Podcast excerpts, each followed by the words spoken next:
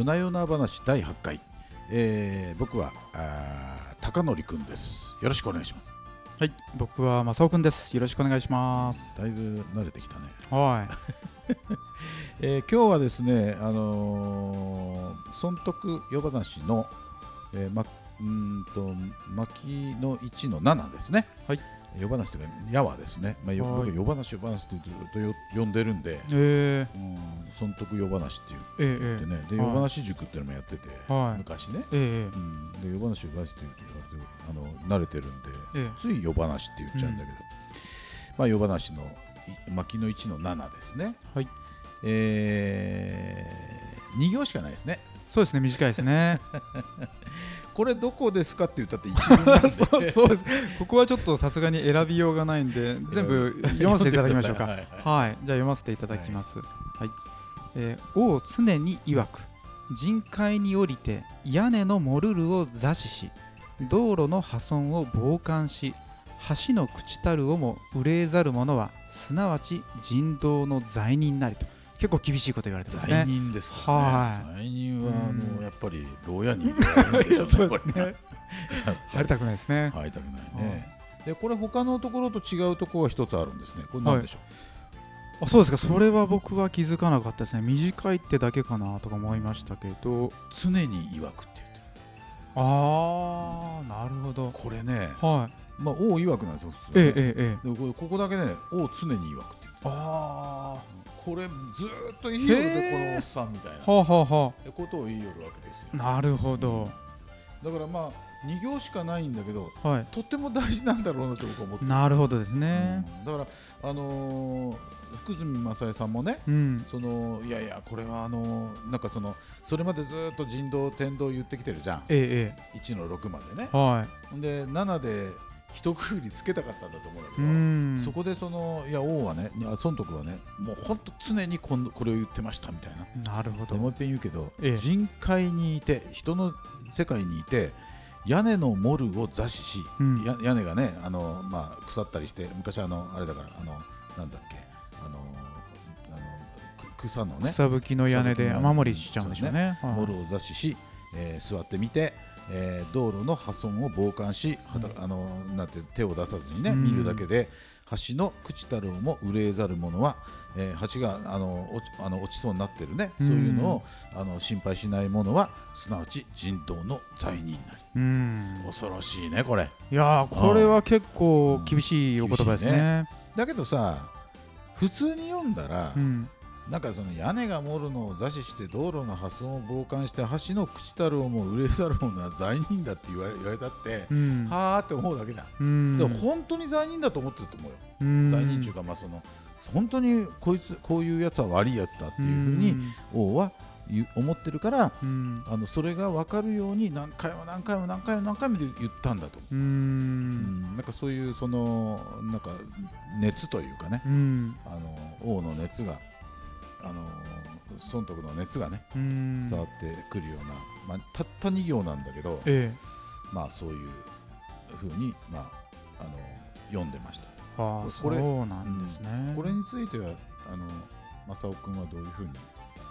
これはですね、うん、あのまあ、罪人にはなりたくないんで、うん、あのなるべく家の家の屋根が漏れるということはないんですけど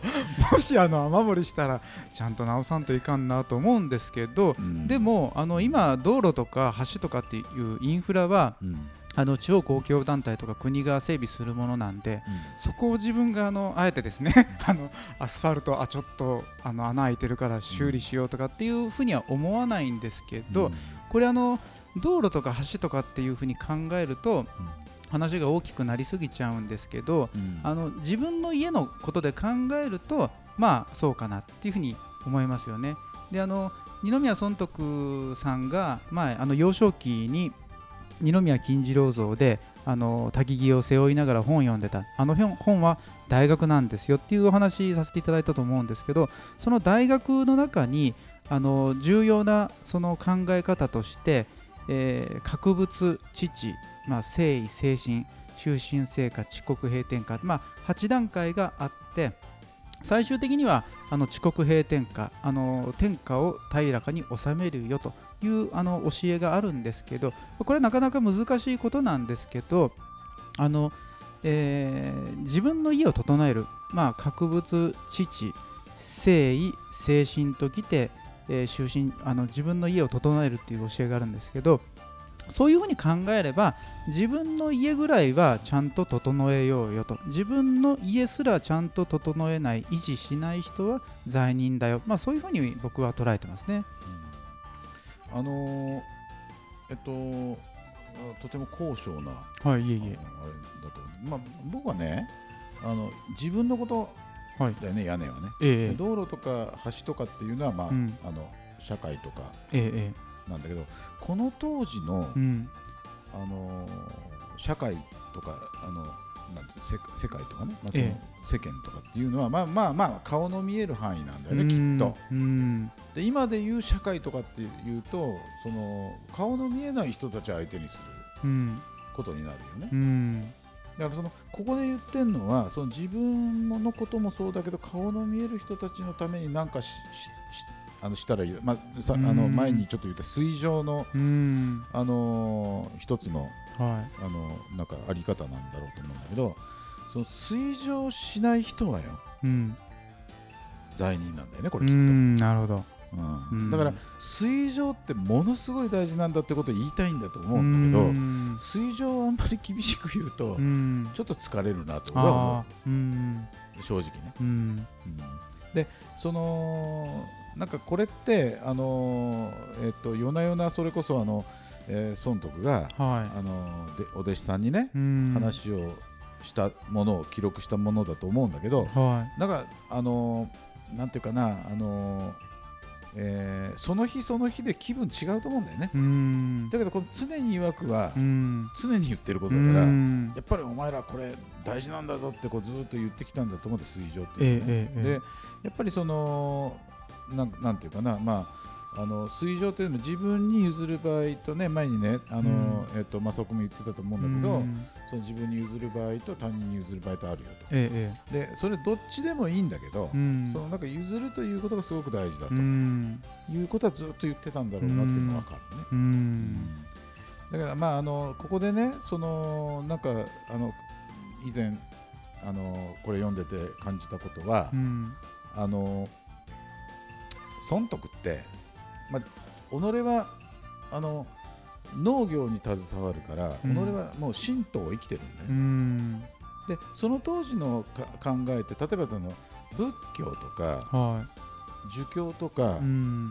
あと道教ね、うん、のいろんなものがあったと思う、ええ、でそのそれ、それぞれがあのいろいろその損得に影響を与えたんだと思うんだけど、うん、あの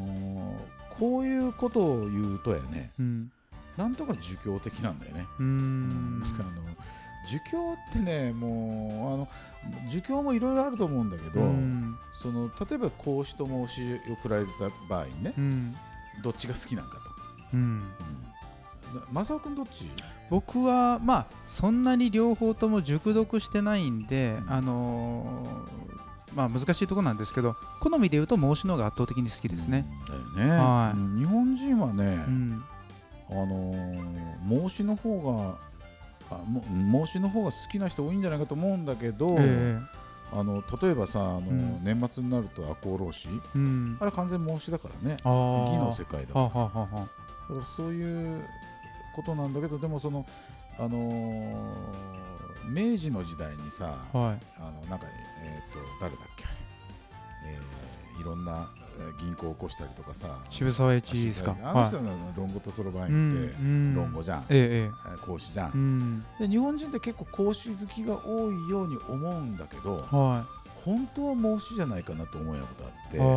でもいずれにしても儒教というのは、はい、どっちにしてもなんかあの積極臭いなと思うんで、あんまり俺好きじゃないんだけど、うんあのその儒教に関してって、えー、なんか感想ある？儒教に関しては、まあ、儒教がめちゃめちゃ好きってわけでもないし、毛嫌いしてるわけでもない。ただ儒教の中ですごくあの教えになるなあ、これ生きていく上で役に立つよなっていう教えは結構自分の中でエッセンスとして取り込ませていただいてるんですけど、うんまあ、中であのやっぱり高典君と話してて、これ儒教とちょっと違うよねっていう書物で易経っていう本があるんですけど、うん、その易経がやっぱり一番好きですね、うん、あれ儒教なんかでもね、うん、な, なんとなくちょっと、うん、違いますね雰囲気が、ねね、でも一応四書五経の中入ってるから、はい、儒教のその入門書だと言われてるんだけど、うん、あんな入門書にされたら困るよね。いやもう多分ほとんどの人が諦めちゃいますよね、うん、だって日本人で、ええ、その例えば易経をきちんと読んだ人多分いないと思うんだけどね。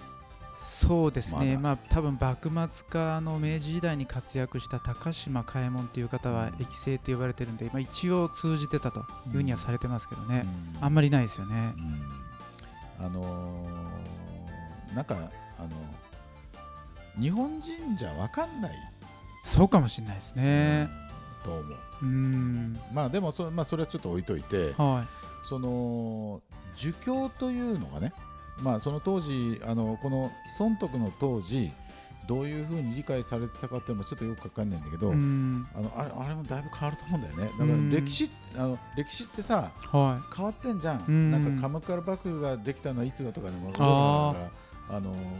いい国作ろうで違うもんね。そうですよね、うん、その違うあのどんどんどんどん研究が進みにつながって、えー、従ってね、うん、いろいろ歴史というのはあのどんどん変わっていくんだと思うんだけど、うん、そういう意味で言うと儒教がこの尊徳の頃にその、えー、と理解されてたこと と, こととことと今理解されていることっていうのは違うと思うんだけど、うん、あの儒教って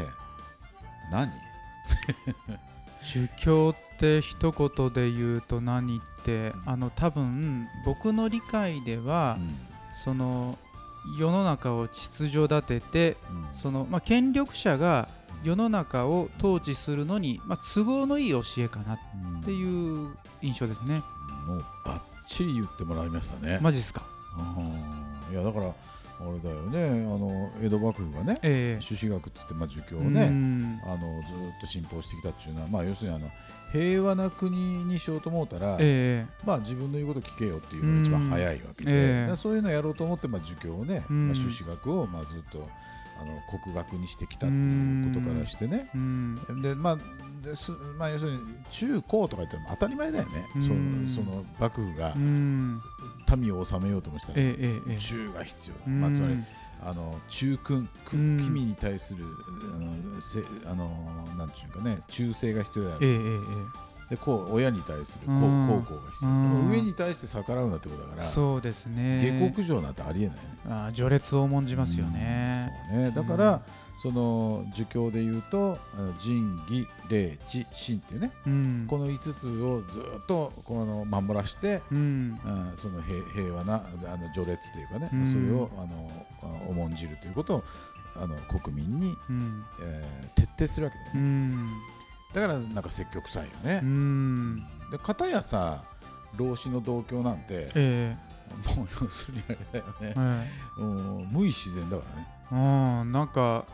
よ捨て人かみたいな、そういう印象さえ与えてしまうような書物ですよね。うん、でそれそういうの全部この人ね、うん、読んでね、うん、私はこうなんじゃみたいなことをね考えてるって、すごい人だなと思うんだけどね、うん、だから そ, それの中で言うと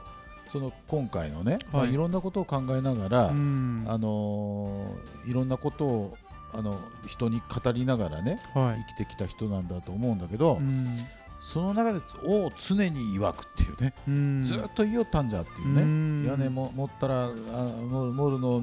見て見んふりしてね、うん、道路が壊れるのもあの手を出さず、はい、足の朽ちたるのも心配しないと、うん、でこれは人道の罪人になると、すげえ強い言葉だよね。そうですよね。だからそういうことを、まあ、おそらくね弟子に対する思いだと思う。なるほど、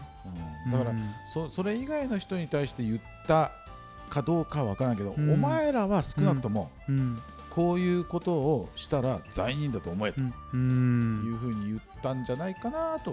まあ、僕は思ってる。なるほどですね。どうかね、強いよね。いや、ここは新発見ですね。今までさらっと読んでました。ああ、